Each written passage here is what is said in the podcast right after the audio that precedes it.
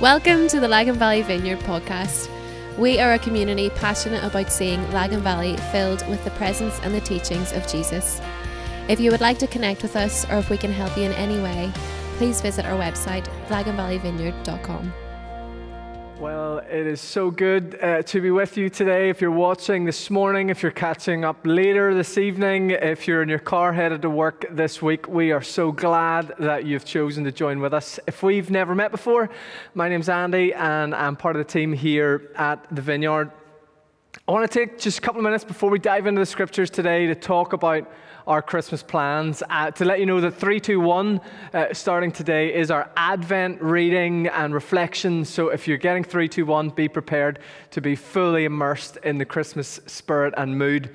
Uh, with that. But many of you will know that it was our intention to be back in this space, worshiping together on Sundays from next week.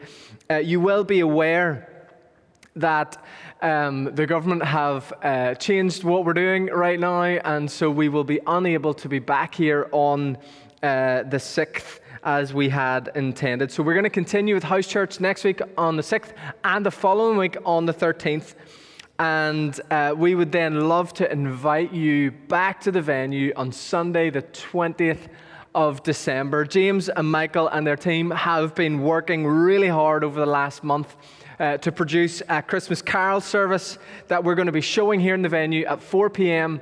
and 6 p.m. on the 20th of December. You will need to register for those, and uh, registration for those is now live, so you can go onto the website and get a spot on the 4th or, uh, sorry, on the 20th at 4 or at 6 uh, the carol service will be available for you to watch at home on YouTube uh, if you need to or want to as well. Um, on Christmas morning, then, we are planning to have a, family Zoom call at, I think it's at 10 o'clock, 10 a.m. on Christmas morning, the 25th. So uh, you can register for that. We'll send you details how to do that. That's going to be a simple kind of 10 minutes of getting together. Uh, we'll pray. James will probably uh, lead us in a carol in our homes. In the midst of the chaos and joy of Christmas morning, just a moment to say hi, we see each other, and to bless each other. And then on um, the 27th of December, we will be back here uh, Sunday morning at half past 10 um, to uh, worship together. So, Hopefully, that all makes loads of sense. There will be lots of uh, information in uh, emails and all that sort of stuff, uh, so you can pay attention to that to keep you up to date.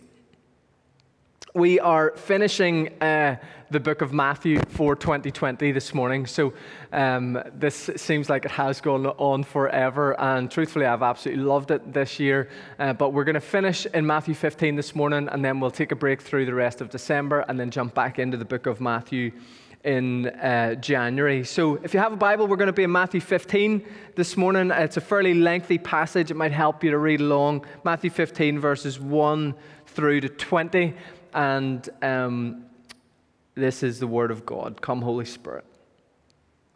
Then the Pharisees and the scribes came to Jesus from Jerusalem and said, Why do your disciples break the tradition of the elders? For they do not wash their hands when they eat. He answered them, And why do you break the commandment of God for the sake of your tradition? For God commanded, Honor your father and mother, and whoever reviles father or mother must surely die. But you say, if anyone tells his father or his mother, what you would have gained for me is given to God. He need not honor his father, so for the sake of your tradition, you made void the word of God. You hypocrites!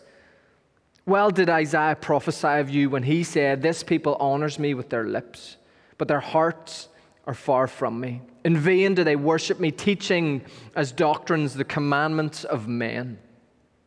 And when he called the people to him and said to them, Hear and understand, it is not what goes into the mouth that defiles a person, but what comes out of the mouth, this defiles a person. Then the disciples came and said to him, Do you know that the Pharisees were offended when they heard this saying? He answered, Every plant that my heavenly Father has not planted will be rooted up. Let them alone. They are blind guides. And if the blind lead the blind, both will fall into a pit. But Peter said to him, Explain the parable to us. And he said, Are you also still without understanding? Do you not see that whatever goes into the mouth passes into the stomach and is expelled, but what comes out of the mouth proceeds from the heart, and this defiles a person? For out of the heart come evil thoughts, murder, adultery, sexual immorality, theft, false witness, and slander. These are what defile a person. But to eat with unwashed hands does not defile anyone. Let's pray for a moment. Father, we thank you for your word. Thank you that you are a God who speaks, who draws near to us. And Lord, in this moment we confess we need your voice in our lives. Come, Holy Spirit, speak to us. In Jesus' name we pray. Amen. Amen. This is a fairly mad uh, passage. And there are actually some scholars that argue that this is one of the most important texts in the entire gospel. I don't know about you, but that seems a little bit mad. There's an argument about adherence to religious tradition and then a discussion about ceremonial cleanliness. Surely, if you were going to pick the key texts in the Gospel of Matthew, um, you would maybe be drawn to something like Matthew 6, the Sermon on the Mount, maybe Matthew 22, the great commandment to love God and love your neighbor as yourself. Surely the account of the passion of Jesus in Matthew 27, or the Great Commission in Matthew 28, those would be the absolute foundational and fundamental texts that we should reach to. And yet, there are theologians that argue what Jesus is unpacking and exposing here in this obscure argument is absolutely critical and crucial for us to understand what it means to live into the story unfolding around us of the inbreaking kingdom of God. The question really at the center of this passage. The question beneath all the questions that are flying around, the question behind the accusation and the argument, the question that Jesus is really getting at in this passage is what does a life that is pleasing to God look like or do? What does a life that is attempting to please God look like? If you care about pleasing God, there is perhaps no more important question in your life. Like, if actually living a life that is pleasing to God is important to you, then figuring out what does that kind of life look like is really, really important. I was with a, a dear lady from our church a number of weeks ago, uh, chatting through some things uh, that were going on in her life. And she, she said something to me in, in the conversation that I haven't heard for years.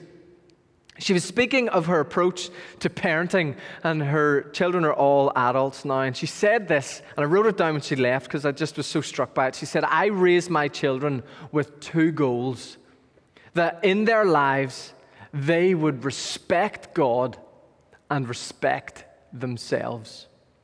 It, it, was like, I don't know if you ever uh, hear a melody or a song that you haven't heard for years, and instantly you get kind of transported back to maybe a season or a time in your life when that song was important or you first heard it. When she said those words, it was like I was transported truthfully back in time. The, the words themselves were spoken with an air of reverence and grace and beauty.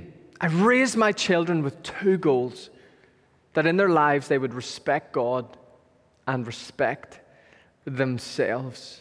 It struck me when was the last time I heard anyone say anything about respecting God? It sounds like a dated way to speak. I can hear my own grandmother in that similar tone chastising me for going to church in a pair of jeans. No respect. I, I remember walking in the foothills of the French Alps with my dad whenever I was about 11 or 12. And we, we came across this really old, beautiful, beautiful old stone chapel. And it was open And we opened the door and we went to walk in. And as we kind of bent down to get under the kind of stone head of the door, and we came into this like pristine, beautiful, quiet little chapel. As we got in, my dad turned to me and he flicked the cap that I was wearing off my head. And uh, I remember protesting. I was like, What are you doing? And in the way that only fathers kind of can, he, he just really gently looked at me and said, Shh. There, there was something about the space that we were standing in and his posture towards it that compelled me to respect it whenever I noticed. It's really important you understand what I'm trying to get at, perhaps here in this moment. I'm not advocating a return to suits on Sundays. I would truthfully prefer it if James wouldn't wear a cap whenever he was leading worship, but that's got way more to do with tradition than truth. But I am, I am concerned for all the progress we've made as a culture. We've left some things and some ideas behind. We live in an age that is very informal. The idea of traditional manners and respects, respect, they're, they're kind of old school and dated, and even to be kind of sneered at at times. But one of the things I think we truly have lost, and we're worse off for it, is a respect for God and the things of God. I'm concerned that the gospel has been subtly twisted to now be all about us. That God exists to supply your destiny. That God exists to solve your problems. That God exists to make your life easier. Brothers and sisters, God exists to be worshiped. He exists to be worshiped.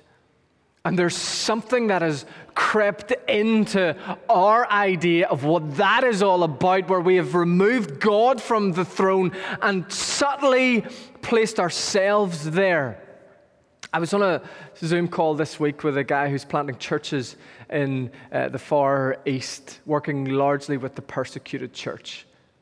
And somebody in the call asked him, What do you notice the biggest difference between the church in the West and the church in the East is? And he said this He said, Our brothers and sisters in the East understand their life is supposed to have struggle in it following Jesus is supposed to have struggle and sacrifice and even pain in it. And it's funny, in my pastoral work, often when people are going through hard things, their first question is, What have I done wrong? I thought God was speaking to me about something, and then I leaned into it, and then it got really hard. That's part of the story. It's part of what it means to follow Jesus. I think we need a fresh revelation of the holiness and the glory of God. One of the things that I think the Holy Spirit is doing in the church at this time is calling us back to a deeper reverence, respect, and love for God in all of His holiness, beauty, and wonder. When we see the one who spoke into nothing and created life, we can't help but ask the question how can I please you? The bait the debate in this passage here in Matthew is all about what's the right answer to that question. It's interesting. That question was a firmly assumed question that everybody in life should be asking how the times have changed. But in this context, everybody was asking that question What does a life that is pleasing to God look like? What does God require of me? The religious leaders have traveled miles to confront Jesus on this topic because they have heard that his followers are not respecting their traditions and therefore God. They have an argument that we read in verses 3 to 9, and their, their argument's pretty technical, and it's all about the Levitical laws and the traditional interpretations and additions to those texts, which, of course, Jesus' disciples have not adhered to. But there's a problem. Because the religious leaders are actually using their traditions to ignore things that God has spoken directly to them about. They're using their traditions to ignore things that God has spoken directly and clearly to them about. I wonder, I wonder where we do the same. It's so easy as we read the Gospels to see the Pharisees as the bad guys, right? Like they're like the boogeyman, and we all rightly think, jeepers, we never want to be like those. And the reality is, we all have Pharisaical tendencies and practices and beliefs and thoughts in our lives. We're hypocrites if we think we don't. Jesus teaches us, clearly directs us to love our enemies, to bless those who hate us. This little part of the world has been steeped in the scriptures for decades. And we find ourselves in 2020 continuing to live in a hugely divided society. Of course, we are not sectarian, right? But how many meaningful friendships have you with people from the other side? Where do our traditions allow us to hide from the direct commands of God in our lives? Jesus, from verse 10 to 20, says some things that are utterly revolutionary if you understand what's going on. He's talking about what it is that actually causes our lives to be separated from God and therefore to not be pleasing to Him. It's not the absence of a suit on Sunday. It's not whether we kick a ball around on a certain day. Jesus says to God, all that matters is our hearts. To God, all that matters is our hearts. Verse 18, he says, But what comes out of the mouth proceeds from the heart. And this defiles a person, for out of the heart comes evil thoughts, murder, adultery, sexual immorality, theft, false witness, slander. These are what defile a person. But to eat with unwashed hands does not defile anyone to God, our hearts matter more than anything else. We typically see actions. We look at what people do, maybe think about what we do ourselves, but God is always looking deeper than that. What's going on in our hearts?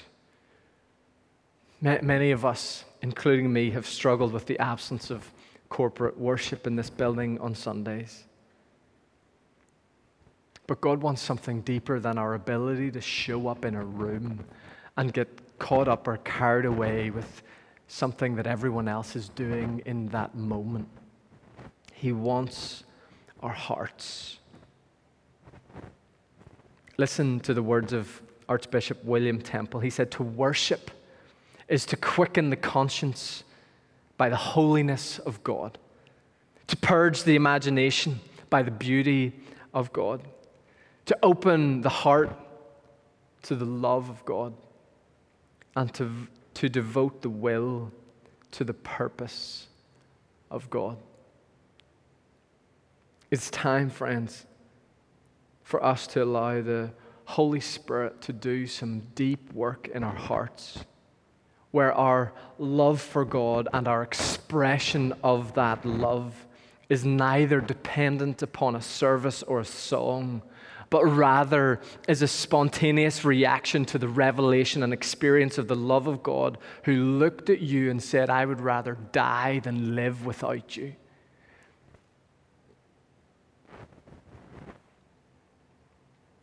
Jesus quotes Isaiah in his confronting chastisement of the Pharisees. He said, This people honors me with their lips, but their hearts are far from me. In vain do they worship me, teaching as doctrines the commandments of men. This text has terrified me this week. I have found myself on my knees at home pleading for the Lord to do something in my life that would make this not true for me that I can worship when there's a building with hundreds of other people doing the same. But in the quietness and the stillness of my own home, I just find that hard. That I have no idea what it means to actually be on my own with Jesus.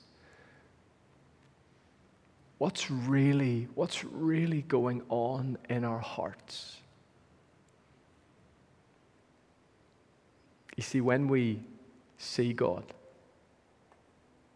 when we see Jesus, it is impossible for our hearts not to be broken and moved. Sure, our vision and our practice gets all sorts of cloudiness in it as we think about the Bible readings we should be doing and the good deeds that we should be caught up in. But the reality is, we are supposed to open ourselves up daily to a revelation and an experience of the love, the beauty, and the wonder of the person of Jesus who came and lived the most incredible life for our sake, that we may come alive in the worship of God. During our first corporate prayer, prayer gathering of 2020, Susan Brown shared a word in tongues for us. It was the first time that had ever happened in the eight years of Lagan Valley Vineyard that someone had brought a corporate word in tongues. And if you know the teaching of the scriptures, when someone does that, we're supposed to wait for an interpretation. And we were gathering together to intercede um, for the world and all that was kind of going on. And as she brought her word and we waited for an interpretation, the interpretation was then brought, and it was a really simple word. God says, You are mighty warriors. It was interesting in that moment. I looked at the room after the interpretation was brought and I said, Just raise your hand if you feel like a mighty warrior. I think there might have been two people of all those who were gathered who raised their hand. I thought, Geez, that just sounds exactly like the Lord that he speaks to who he sees and he says that we are, even when our own vision and confidence in ourselves is so far from that thing. Do you remember Gideon? He's hiding from his enemies, and the angel of the Lord shows up and says, Greetings, mighty warrior. He's like, Me, I'm actually hiding, I'm terrified. And God said he was a mighty warrior. It's so interesting to me that at the beginning of 2020, God spoke to us as a community and said, You are mighty warriors. Last Wednesday night, it was our last corporate prayer gathering of the year. And we had another corporate word brought in tongues. And it was again interpreted. Let me read you some of the interpretation. This is the bit of a paraphrase of what the interpretation was. The Lord was saying that He's calling each of us by name. He's calling us to come to Him, to come into His presence that is available to each of us. He's inviting us to come and to be with Him, to be with Him on our own, to shake off our dependence on songs and services, and to learn to be with Him because as we draw near to Him, He draws near to us. We are going to include the recording of that from Wednesday night in today's 321 email, so you'll be able to listen to that yourselves. Like I said, in the eight year history of church, we have had two corporate words in tongues one at the start of 2020 and one at the end of 2020. It is not lost on me the year that we have had and our year began with our Father God proclaiming over us that we are mighty warriors. And so many of you have been just that this year. You've faced some of the hardest and darkest days of your lives, and you have shone brightly in the midst of it. You have not given up. You have prayed like you have never prayed before. You have given sacrificially and generously. You have showed up again and again and again, and you have learned how to meet with Jesus in the secret and quiet place where no one else is there. And rightly, you're exhausted. And now, at the end of this year, the Lord has spoken to us again. And He says, Come away with me. Bring your heart to me. And I will restore your soul.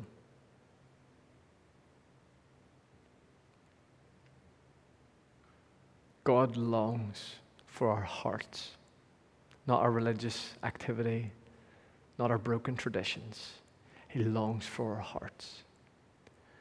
And if you find yourself in this moment weary and broken and exhausted, respond to His invitation to come away with Him, to draw near to Him so that He can draw near to you and restore your very soul. This is not a public work, it's a private work.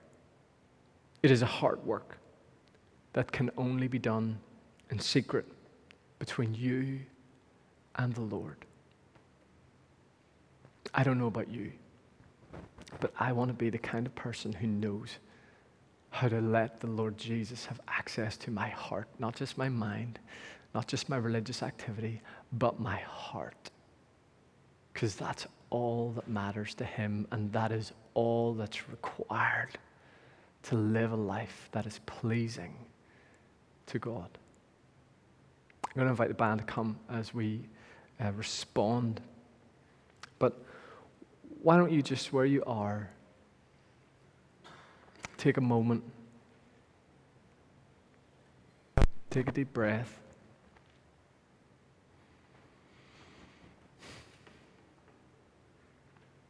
Come, Holy Spirit. Come, Holy Spirit.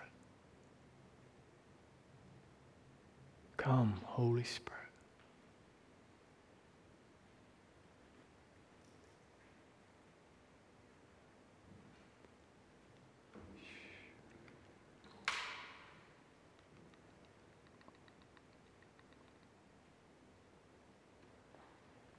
Lord, we welcome you.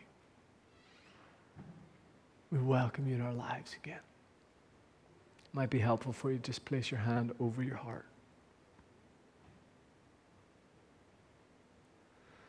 Lord, we confess our utter dependence upon you. Forgive us when we have made our life with you about our own comfort or about songs or services. Lord, right now in this moment, we confess our desperate hunger for you. We come to you, Lord, because we need you. And we come to you stripped bare with nothing to offer but our hearts. Help us to worship you. Help us to honor you. Help us to love you with the thing that matters most. Come now. Fall on us freshly, we pray. To the glory of the risen Lord Jesus, in whose name we pray.